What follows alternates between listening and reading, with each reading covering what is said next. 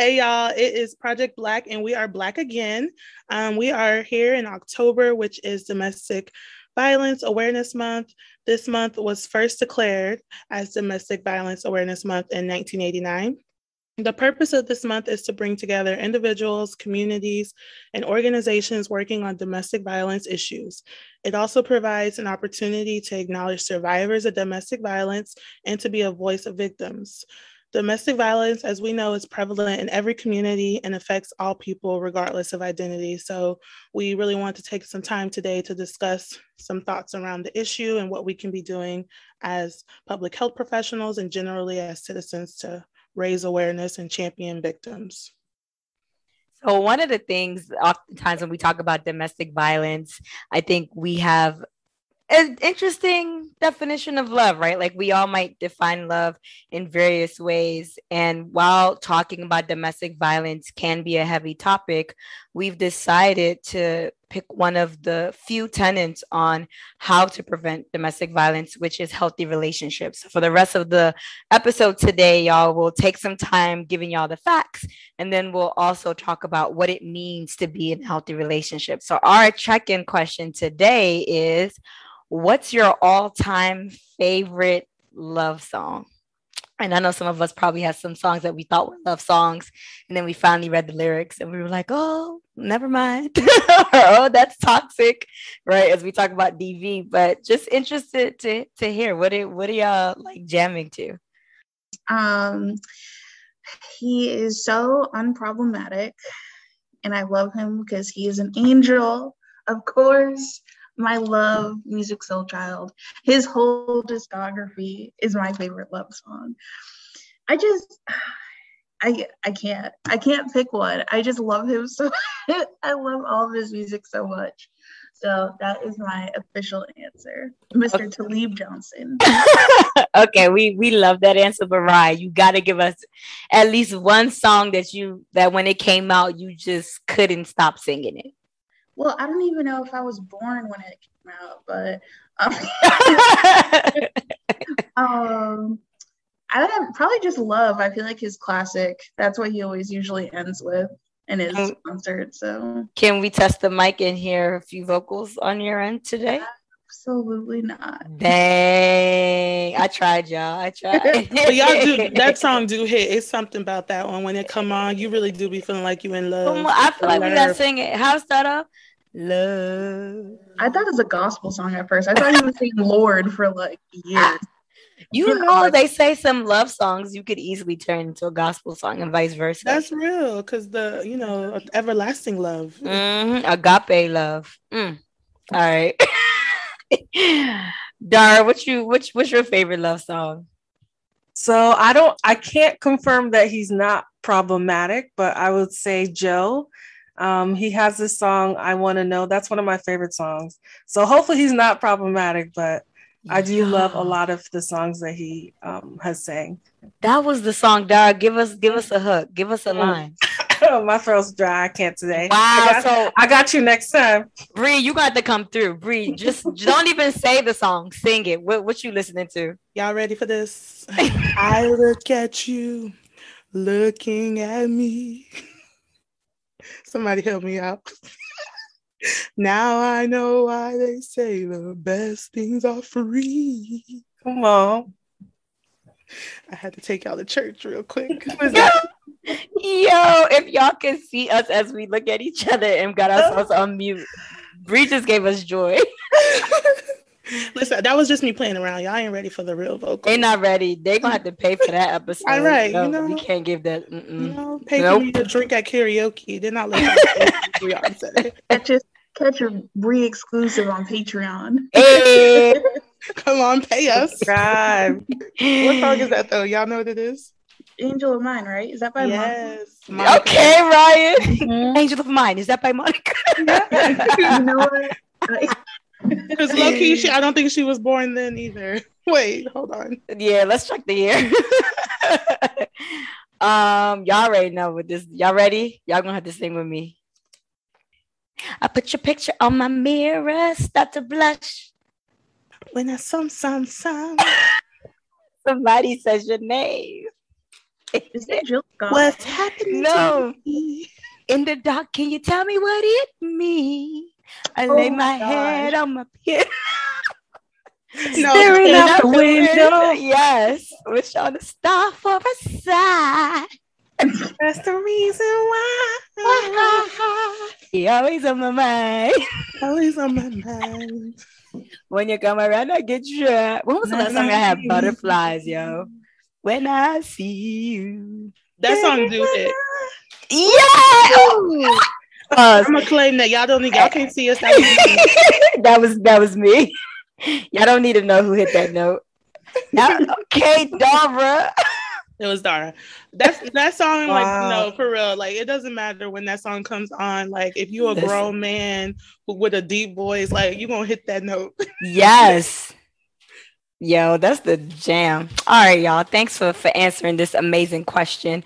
We want to know what y'all favorite love songs are, so feel free to comment slash share with us on the socials. But now we're gonna switch gears again to talk a little bit more about domestic violence and and really intimate partners violence and what that means. So Dara, go for it. So before we get started, we're going to go ahead and define what intimate partner violence means. Intimate partner violence, as defined by the CDC, is abuse or aggression that occurs in a romantic relationship. So, intimate partner could be a current or former partner, spouse, dating partners, however, someone is romantically involved. And intimate partner violence can vary in frequency and severity, which includes physical violence, sexual violence, stalking. And just to clarify, stalking, it's defined as a pattern of repeated unwanted attention and contact by a partner that can cause fear or concern for one's own safety or the safety of someone else close to them. So that's not really the Facebook stalking, but this is more of a of a really serious, a really deep pattern of unwanted behavior that you know can cause fear and make people feel unsafe and then also psychological aggression is one of them which is also considered emotional abuse. So it is the use of verbal or nonverbal communication with the intent to harm another person mentally or emotionally and and or to exert control over another person. Um, so, just some facts about intimate partner violence. So, about one in four women and one in 10 men have experienced contact sexual violence, physical violence, or stalking by an intimate partner during their lifetime and reported at least one impact of the violence. And also, over 43 million women and about 38 million men have experienced psychological aggression by an intimate partner in their lifetime.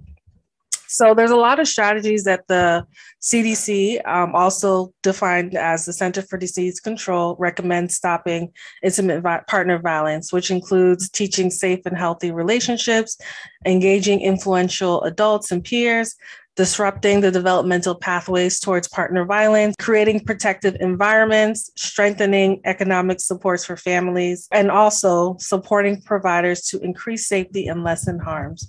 So, as Fatima said earlier today, um, the one strategy that we're going to focus on that the CDC recommends is teaching safe and healthy relationship skills. So, today, the bulk of our discussion will focus on talking about what does a healthy relationship look like what do unhealthy relationship look like but really we're going to focus on the green flags of healthy relationships. So to get started let's discuss some elements of a healthy relationship. So so everyone just throw out some things that you think are key elements of a healthy relationship. Communication, communication, communication. Like I can't emphasize enough like how like it's how important it is to have a basis of being able to you know express yourself express how you feel um, and then listen. I think you know communication isn't just talking it's also the listening part. So receiving and understanding when your partner expresses themselves as well. Thank you. Communication is foundational to a healthy relationship. I couldn't have said it any better. How about you ryan? Definitely trust. Um, I'm a person that it's like the second that I don't trust you is the moment that I no longer need to be in that situation. Um, it can definitely bend, but trust should not be broken. that's deep how about you fatima R E S P E C T. Find out what it means to me. R E S P E C T. Take it, TCB. Yo, what TCB mean? I was honestly about to ask because I'd be like, take it, yeah, and I'm like, why would she say take care twice? But that's neither here nor there. I, you know, respect is so important. I know we start off with songs, and just to answer that with a song, like asking what does respect look like as well is important because some of these terms, even though we might think they're defined one way, we all experience them and you know perpetuate them based off of our understanding of these words. And so respect has been one of the foundational pieces where i'm like okay what does respect look like for you? What does it look like for me? What is it like for us right? So that's definitely a key a key aspect of a healthy relationship. You brought up like a really good point, actually, because I think all of us are emotionally aware people, and that's not necessarily the case for everyone out there, right? Especially um, some of us have touched on like how we've had to learn and grow when we're in relationships because our partners aren't necessarily as emotional aware, and so communicating kind of looks different. And so I think um, thinking about elements of a healthy relationship is key to also acknowledge and verbalize kind of what it means to be uh, trust, to have trust. What does it mean to have respect? What does it mean to communicate? Um, what does it mean to be honest? Because some people feel like lying by omission is not lying. So um, I think it's really, yeah, it's it's key to think when you're like having these healthy relationships and setting these boundaries to really just even be able to do like what we're doing and and discuss what what it means and what these words mean to you. Even I feel like taking a step back is like because Brie, you said we are like we happen to be emotionally aware people, but it's like we ask that question, we answer that question, assuming a common point of reference, right? So for other people, what a healthy relationship is, if your point of reference is something super unhealthy or super abusive, and you move along the spectrum towards more healthy, but it's still like very unsafe and very aggressive and violent in other ways, then that doesn't mean it's a healthy relationship, right? It's healthier than what you grew up seeing, but that doesn't mean that you have a healthy relationship. And I think that's like where a lot of people get, you know, it's easy to get um, kind of tripped up on that because it's like our relationships are heavily influenced by what we see as children and what we experience as children and we end up like taking that with us and and projecting that um, ourselves into adult adulthood No, that's a good point. I think even, yeah, we should have started from there, even thinking about how our environment shapes what we view as a healthy and unhealthy relationship. And that's really important because for some people, seeing their parents bicker and argue and then laugh after might be seen as a healthy relationship. But to someone whose parents never argue or, you know, yell or talk loudly, in front of them might go to their friend's house and see their parents arguing at each other and think, oh my God, like they're unhealthy. But really, that's just their way of communicating with each other. So I think it's really important to think about how our environment, our relationships with our family members and friends influence um, how we see healthy relationships. I think for me, um, an important element of a healthy relationship is accountability. And I think accountability is hard. It's hard to hold people accountable, and it's hard sometimes to be held accountable, especially when you're like, oh crap, I did something wrong, I hurt them. But I think that when someone holds us accountable, it's it's important for us to not like make it about us and make them feel guilty for holding us accountable, but really be like, okay, like let me work this out within me, but let me focus on this conversation to address the harm done and work on and discuss with them how we can move things along. So, and I think also in giving accountability, it can be hard when you're like, oh, I don't want to hurt this person's feelings. But really, like if you're being continuously being hurt and your boundaries are continuously being disrespected, like that's something that's not okay. And it's important, you know, and in the healthy relationship, if you both, you know, respect and love each other, accountability is important to keep that relationship going, even if it's hard to give and also hard to take in. That's real because, especially, like, I know some of us, I'll speak for myself, didn't grow up seeing like the healthiest of relationships and what it meant, right? Because, like, we think about, I remember growing up and like hearing people be like possessive or like jealous in a relationship, and that was almost seen as like a good thing. Um, it's like, oh, they really care about you. That's why they act like that kind of thing. And then as I've gotten older, I've realized that that's not necessarily the case. Like, I think jealousy is is is breaking some of these foundations of a healthy relationship and what it means to trust and to respect someone right? So like all these things that we've just touched on. Um, and so i guess my question is what are some things you wish you would have learned about what it means to be in healthy or unhealthy relationships growing up um, and how has it changed? Because as dara said like right we want to hold each other accountable and kind of break these generational curses of healthy relationships. And part of that means like understanding what we bring to the table based on what we've seen to date. So this isn't necessarily something that i wish i learned but something that i wish i saw is people being held accountable for harming the people around them family, romantic, whatever the case may be. Um, there's there's history of you know abuse on both sides of my family, um, and that has its own dynamics and that has its own um, you know layers to it. And so I feel like my parents never they never it was never like an outward conversation that's like this is what healthy love is this is what abusive love is but I wish in the moments where I was exposed and not exposed in, in terms of like anything happening to me, but it's just like as I became aware of certain situations, I wish I saw like action being taken to hold those people accountable that were causing harm. You know what I mean? Um, and I think that would have been really valuable. But I guess as crappy as it is, like there's not value, but there's lessons in what happens when people aren't held accountable.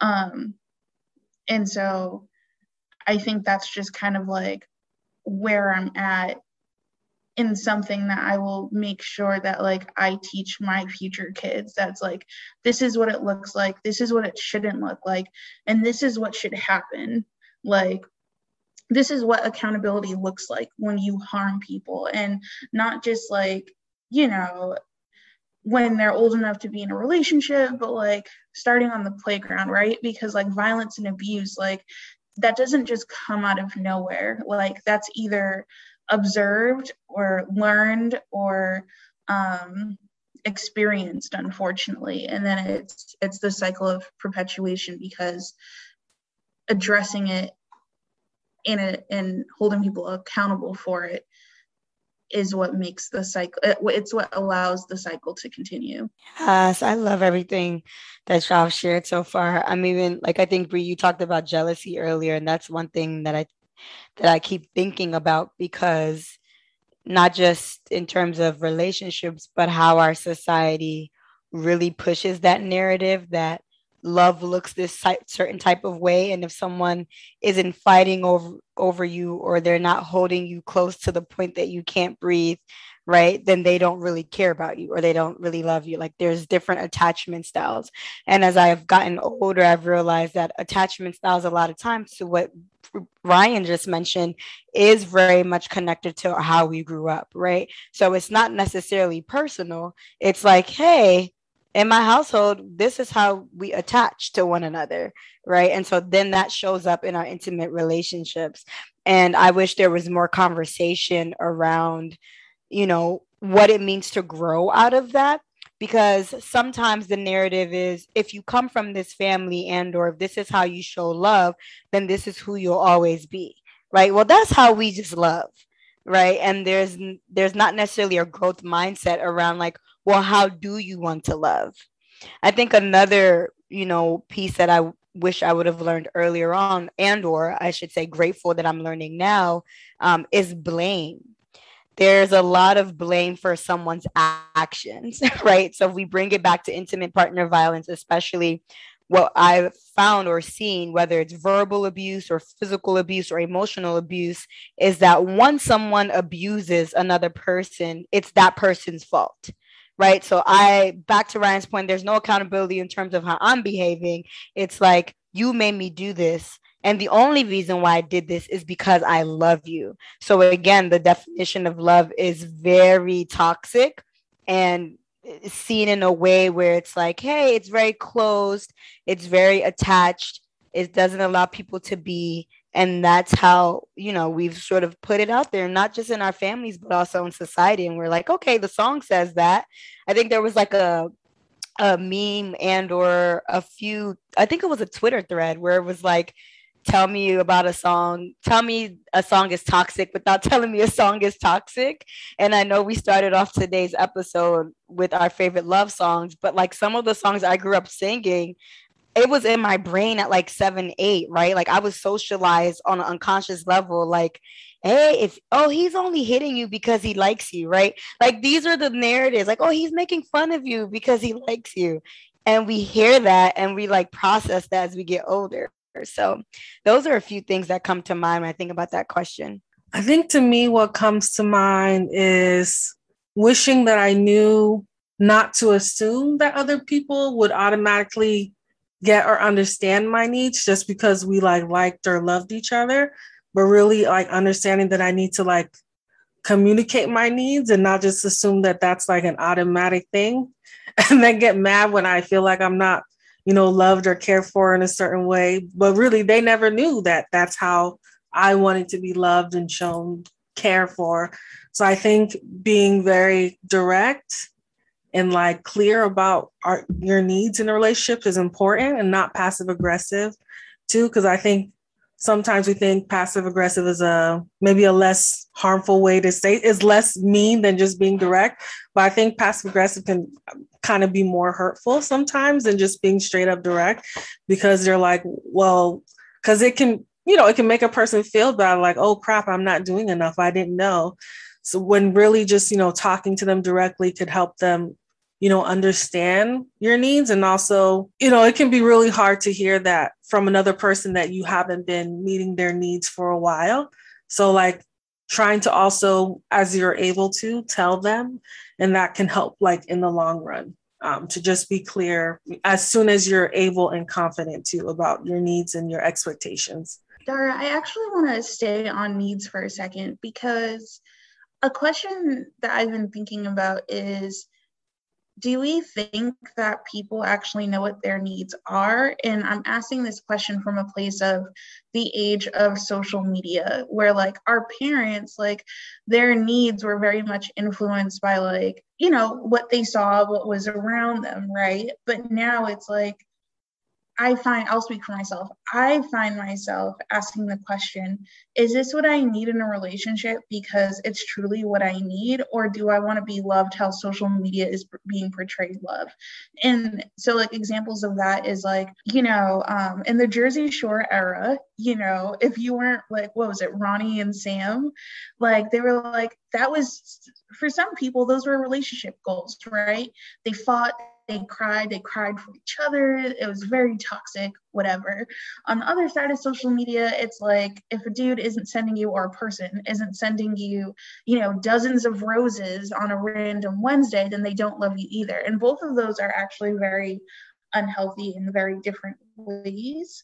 So I'm interested in y'all's thoughts on like, do you think that people are actually in tune with what their needs are or does social media is social media really dictating what dating and loving looks like?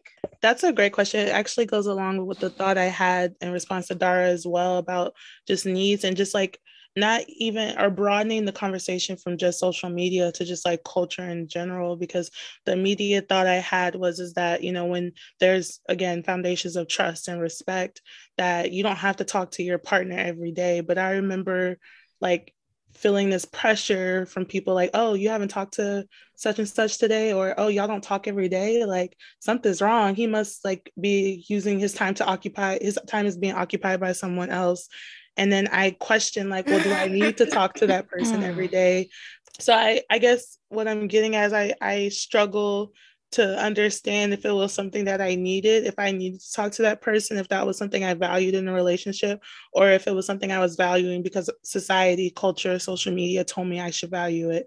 And I've learned as I've gotten older that I don't, I'm good. Like I don't have to talk to like my partner every day.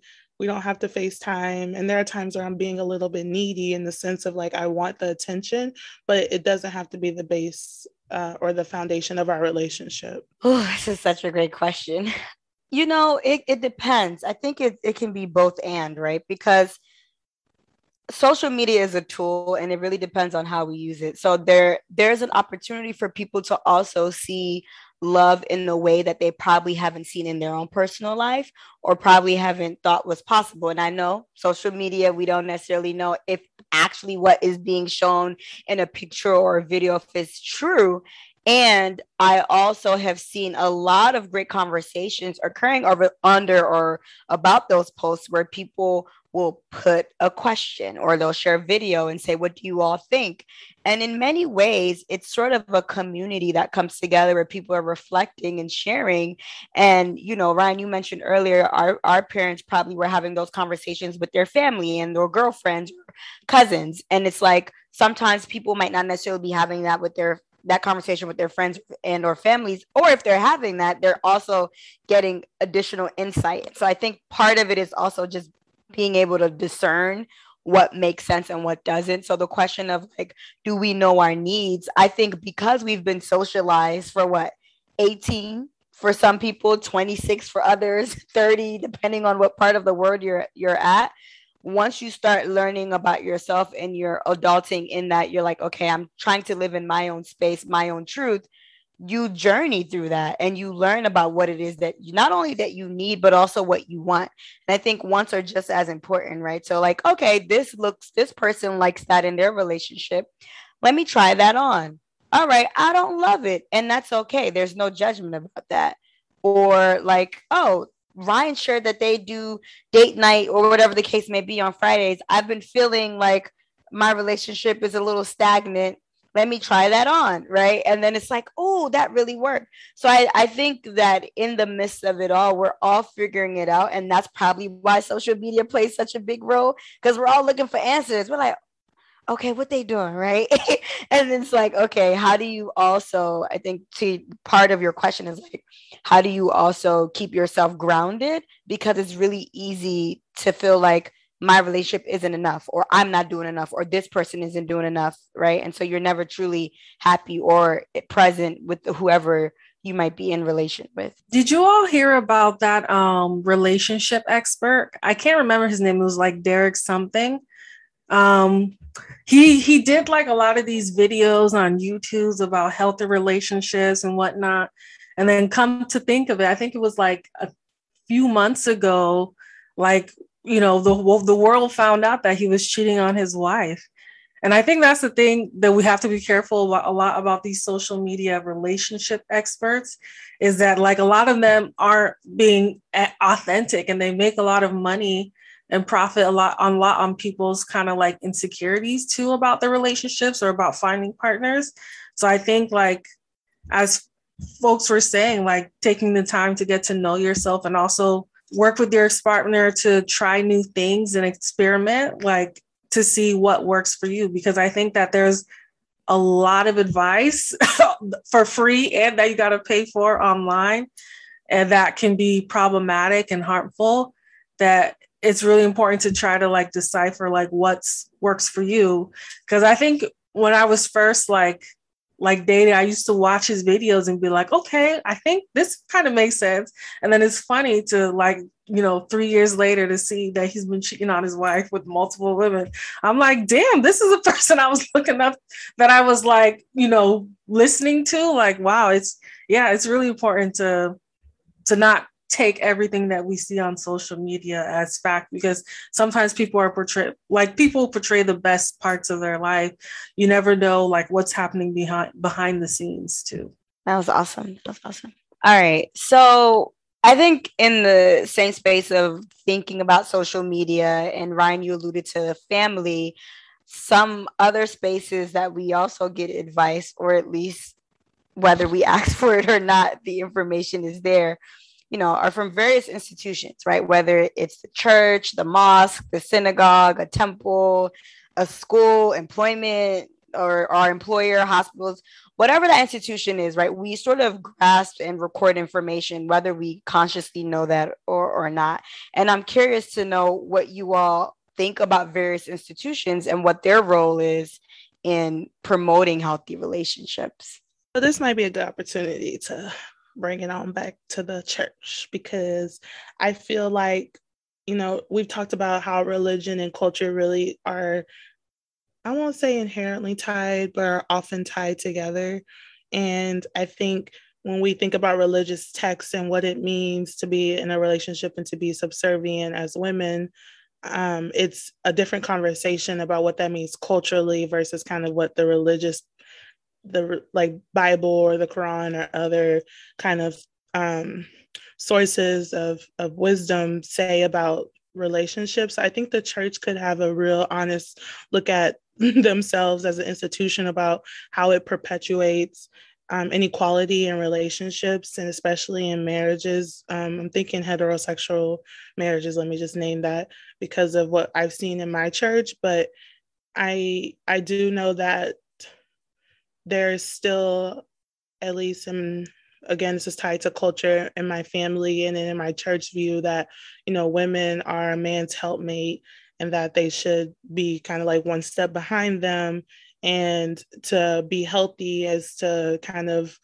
take vows seriously about listening and obeying your husband. And i think when we think about whether or not that's realistic or how that can be abused that kind of power can be abused in relationships across the world it's something that the church needs to do a better job of kind of dissecting and and bringing the message to a new generation that's not really willing to accept that and maybe pushed away from marriage because of that.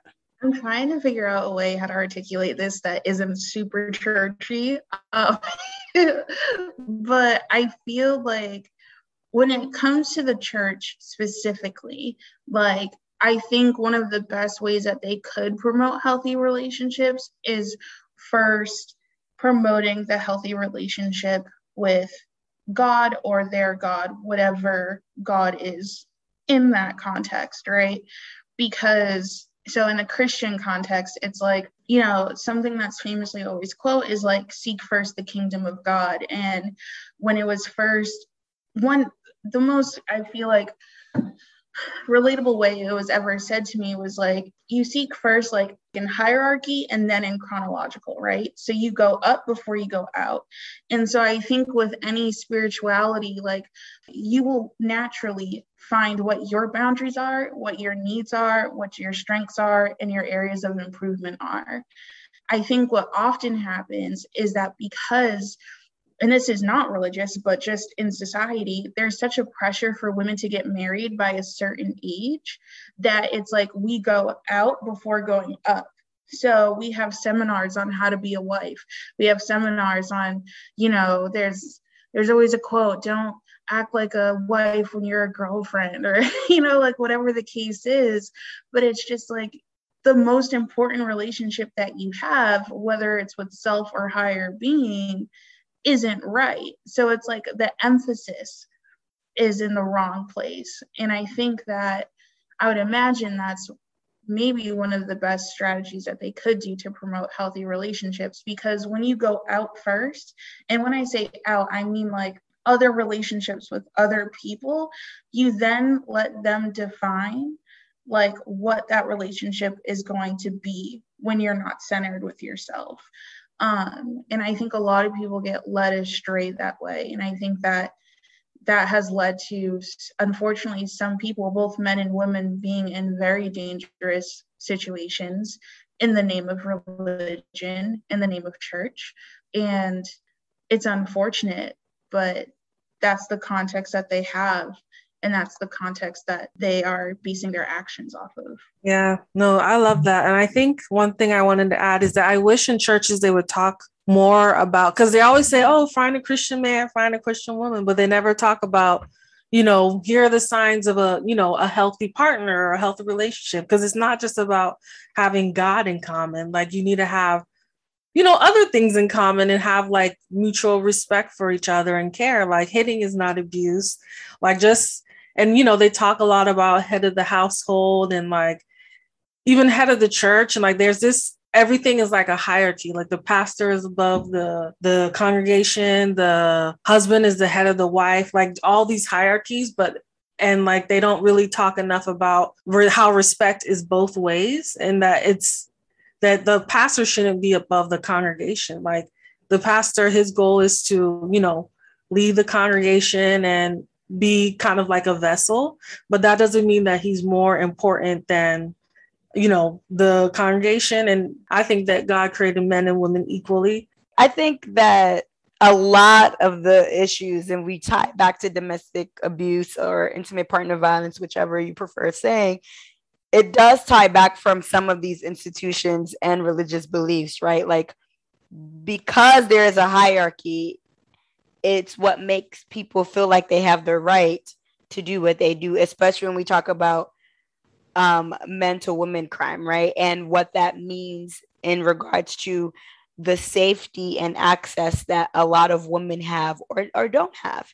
And we also see this narrative being pushed and also seen within the trans community, right? And like what it means for somebody to quote unquote find out that someone is trans and then a lot of times it's happening in, in with men abusing and, and killing someone because of this idea that like I am right, I am above, or this privilege, right? Like we're what we're really talking about here is male privilege.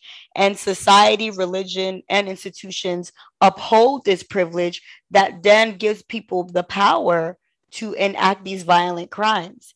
And when even when I think about schools, employment hospitals, one of the ways that we can first just promote healthy relationships is to like stop thinking about heterosexual relationships as like the norm and or automatically asking someone where's your husband? Where's your wife? Right? Like there are a lot of assumptions that are being made and we don't necessarily know how people are showing up in a relationship we don't even know if people are in a monogamous relationship or not a monogamous relationship right and so all of this still plays a role in healthy relationships because there's also this norm around what is healthy and what is defined as a relationship. And anything outside of a heterosexual monogamous relationship is considered different or not healthy.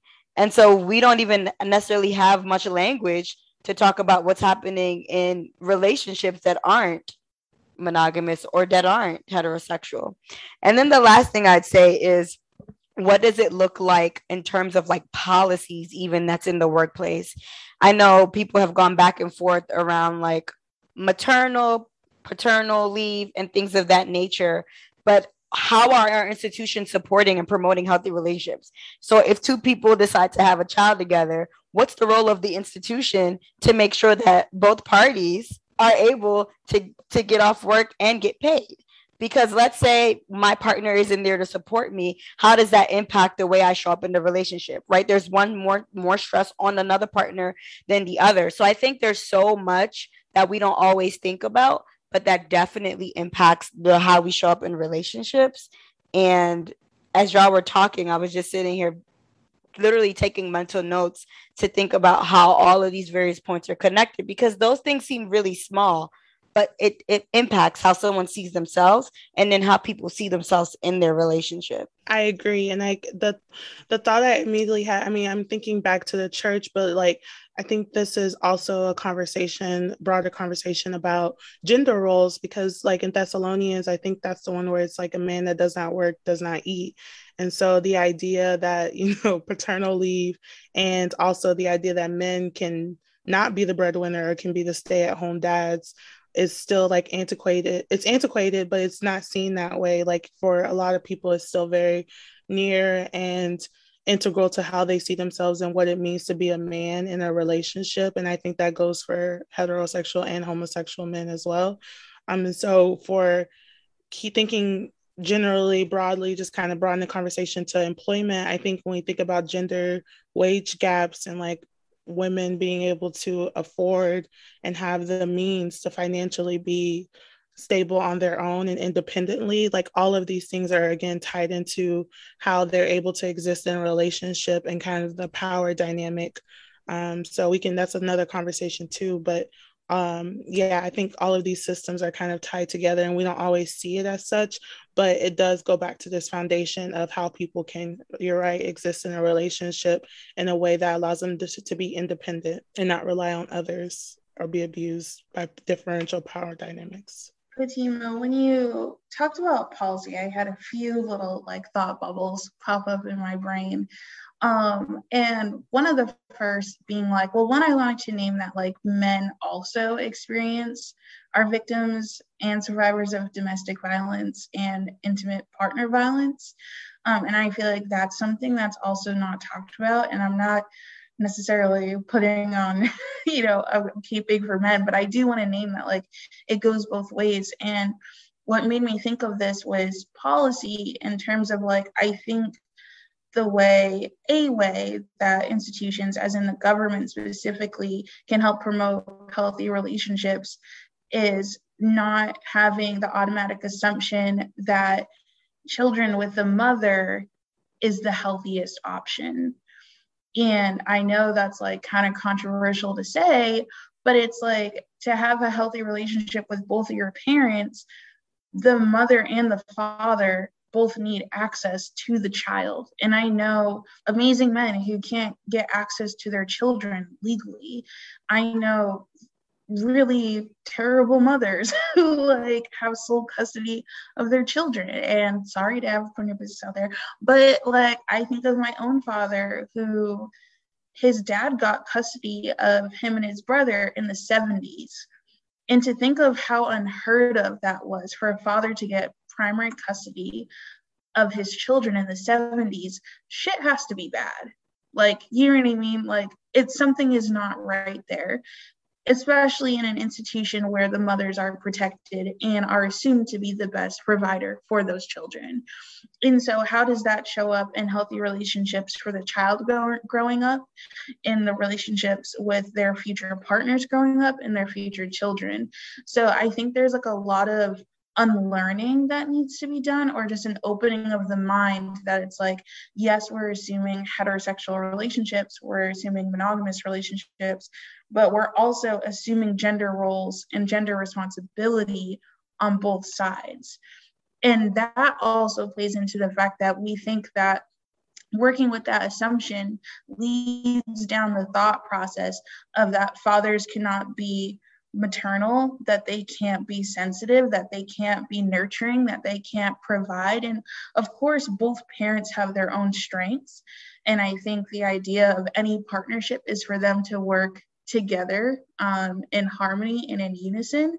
But when we separate it solely based on gender and sex, then we are saying that like that women like they're not so good at some things and that men don't have the ability to do other things when it comes to parenting relationships. So i guess that's my main thought but i recognize that's that's mostly regarding children yeah, no, that's a great point, and I agree with what you're saying. I think the whole conversation about folks who are, are men that you know experience intimate partner violence probably goes into one of the episodes we did when we first launched the podcast episode with the men who were talking about stifling emotions or like men don't cry and all these various things because I know a lot of men, both in my family, out of my family, who have been sexually abused and assaulted and never said anything because one either they were saw they were seen as a man man. So it was like okay look at you right? Like this toxic idea of like oh you become manly if someone who's older than you you know decides that they're attracted to you. And so unfortunately men have int- a lot of men i won't say all right? But a lot of men have also internalized internalize that as like okay this is the norm. This is what's expected of me. And so in terms of expression or at least sharing that information like i didn't find out from some of my cousins until we were full grown adults. And i was sitting here like if this was flipped like this uncle wouldn't be able to come to the events any longer. But that conversation was never had And because that conversation wasn't had, I've also seen how that plays a role in how they show up in their relationship and how that Im- impacts whoever their partner is. Um, so that's something that I thought about when you were were saying that, not just in terms of the partnership around IPV, but how abusive relationships from childhood can also play a role in our then intimate relationships with an an adult. For sure. And I even want to push a little bit further because like that even then, right? So like we acknowledge that like men can not can, but they also do experience domestic violence and, and intimate partner violence. And we automatically associate that with sexual abuse, right?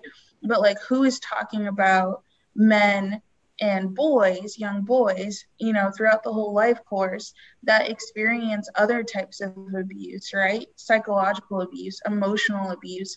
For some reason, like when we talk about IPV and DV, it's automatically sexual abuse, but it's just like secure emotional attachment and healthy relationship is not a gendered thing like humans need it right so it's like yeah they yeah we talk about sexual abuse in young boys and, and men and how that goes along but it's like i think men also need a channel an avenue a vessel to be able to talk about psychological abuse emotional abuse physical abuse too. Like physical abuse that's not that's non-sexual right? And I personally, I am not super aware of like spaces for men where that can happen, but I know at least on a society and a cultural level, it's like that's not accepted. And I think that a lot of the work that needs to be done is like ungendering things and being like, this is not a man, woman, masculine, feminine, or binary thing, but these are things that like humans need to be able to to be the best versions of themselves and to have the the relationships and the experiences that they desire. Um, so I also just wanted to name that. And to add to what you said, Ryan, I think the key, one of the main keys to stopping intimate partner violence and domestic violence is that it needs to be a community issue. It needs to be seen as like a community issue like one person getting abused by their spouse or by their parent is not okay for any of us. And i think some in a lot of communities they'll know oh this person abuses their ex or their person or their children. But you know a lot of folks don't want to say anything because of for the sake of keeping the peace they don't want to make family engagements uncomfortable. But it's time to make it uncomfortable because the person being abused and is uncomfortable. And like i think when we start considering this as a community problem then as a community we can come up with solutions for naming and calling out these people throwing them in jail or whatever restorative thing that you know the community decides to do. Because i think these cycles continue to happen. And like a lot of folks have these stories of people that they know or have known who are a part of their community who are doing these things. And I think that there needs to be more community, I don't know, involvement.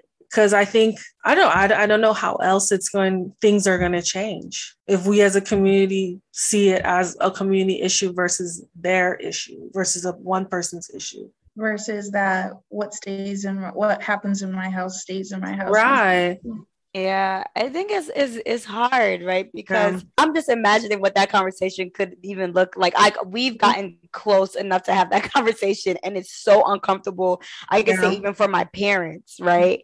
To even think about their parents, like how do you normalize conversations that are really hard to have when I don't think that the tools were never there. I just think that the tools got lost somewhere, right? Because I do believe in like ancestral wisdom, and I'm pretty sure folks before them figured out a way to talk about certain things and to heal and to mm-hmm. process mm-hmm. feelings. And it's like there's a lot of fear around losing. And I think it goes back yeah. to what I was saying earlier about like even love, right? Like this idea that like if I tell you the truth, I'll mm-hmm. lose you. Or if I mm-hmm. tell you the truth, you'll no longer love me or I'll no longer love you. And oh my gosh, now I feel so empty. Now, again, attachment styles.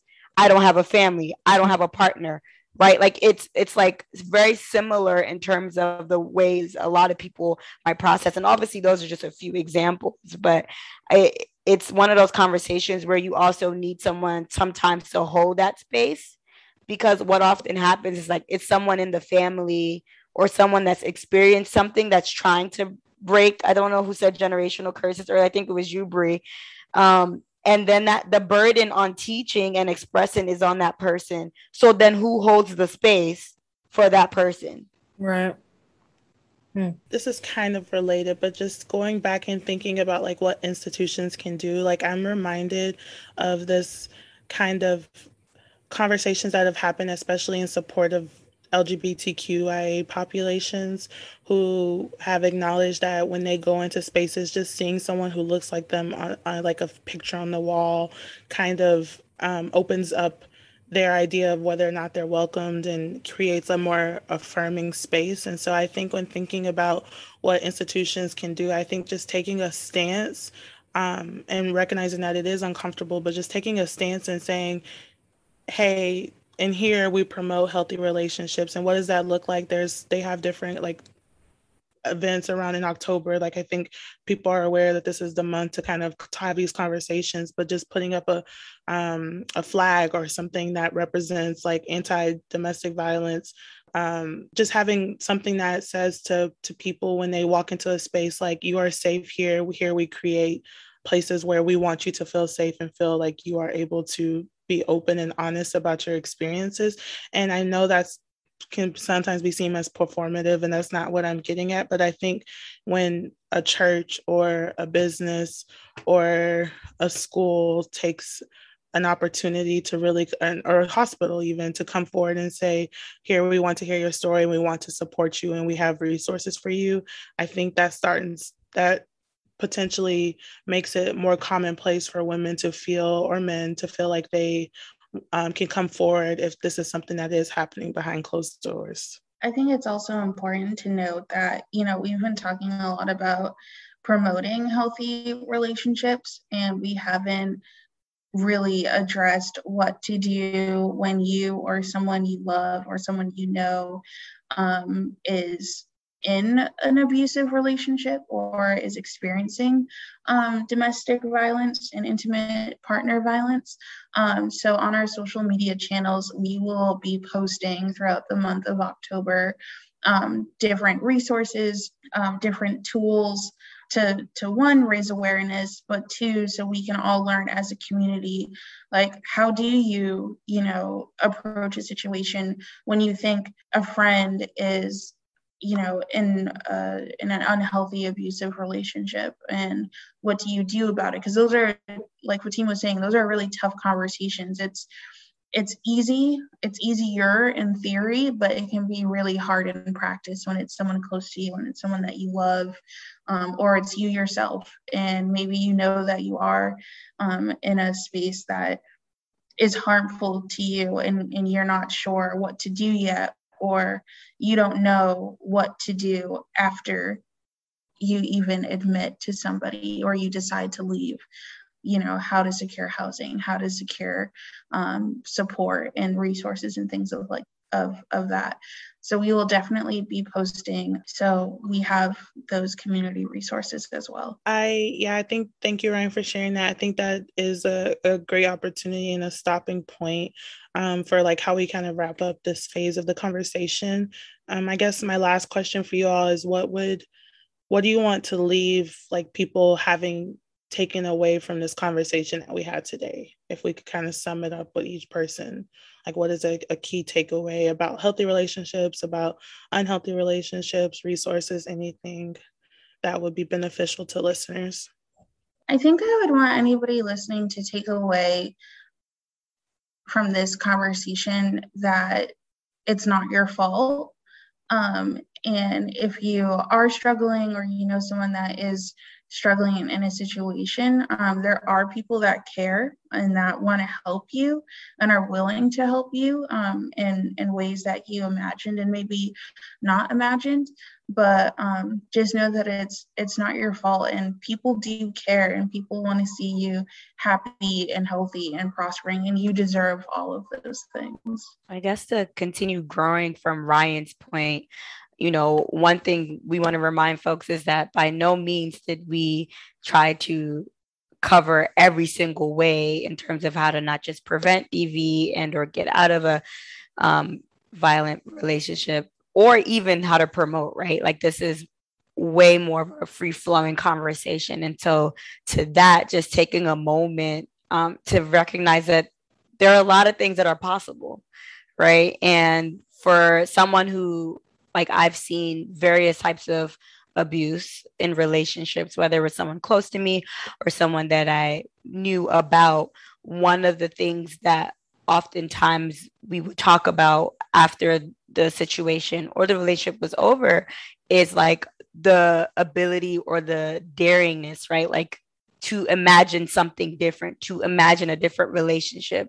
Because sometimes what happens is that for some of the folks that I'm very close to, is when you know abuse, both in family and both in intimate relationship, it feels very hard to imagine something different.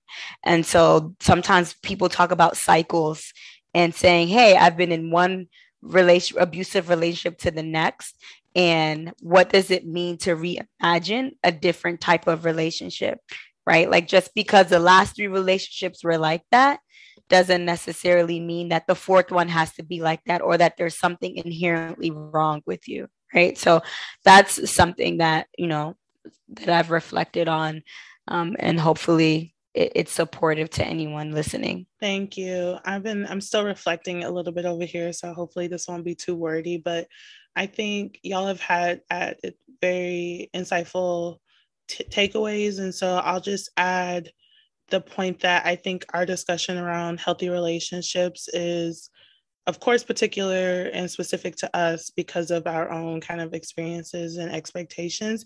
And I think that's a key takeaway that everyone has a different understanding of what it means to be in a healthy relationship. I think there are, of course, some key, as we've talked about, green flags and, of course, some key red flags, but that um, relationships look different and what works for someone and what is good for someone is going to change, and that it's okay for it to develop and change, um, even across like kind of your own experience in a relationship. Because I know I've learned and continue to learn about what it means for me to be healthy as I also grow and learn things about myself.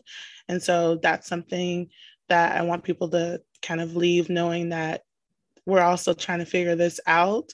Um, but that, yeah, of course, like there are key conversations around accountability, trust, and honesty, and that there has to be a conversation about what that those particular concepts mean to a person in all aspects of relationships both interpersonal romantic familial friendship.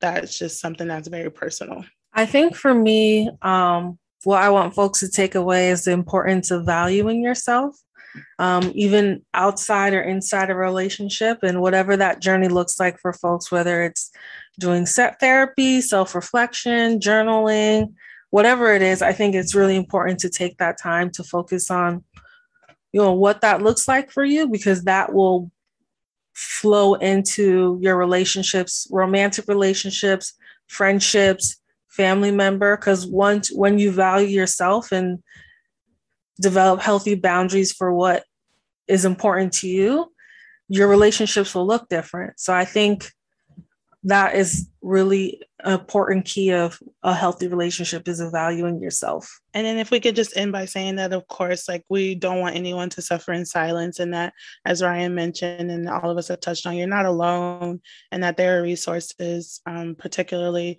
I'm thinking about physicians. I think we're all trained to one have screenings for IPV, and then also be ready to provide help. So sometimes people don't think of their doctor as someone that could be someone who could help them as a or a resource but there are people in the community and different community organizations that are very poised to help people in the in situations that are not good for them um, or that have abusive tendencies so hopefully we can get these other institutions that we've discussed to kind of move in that that direction as well but we will be sharing more resources of course across the month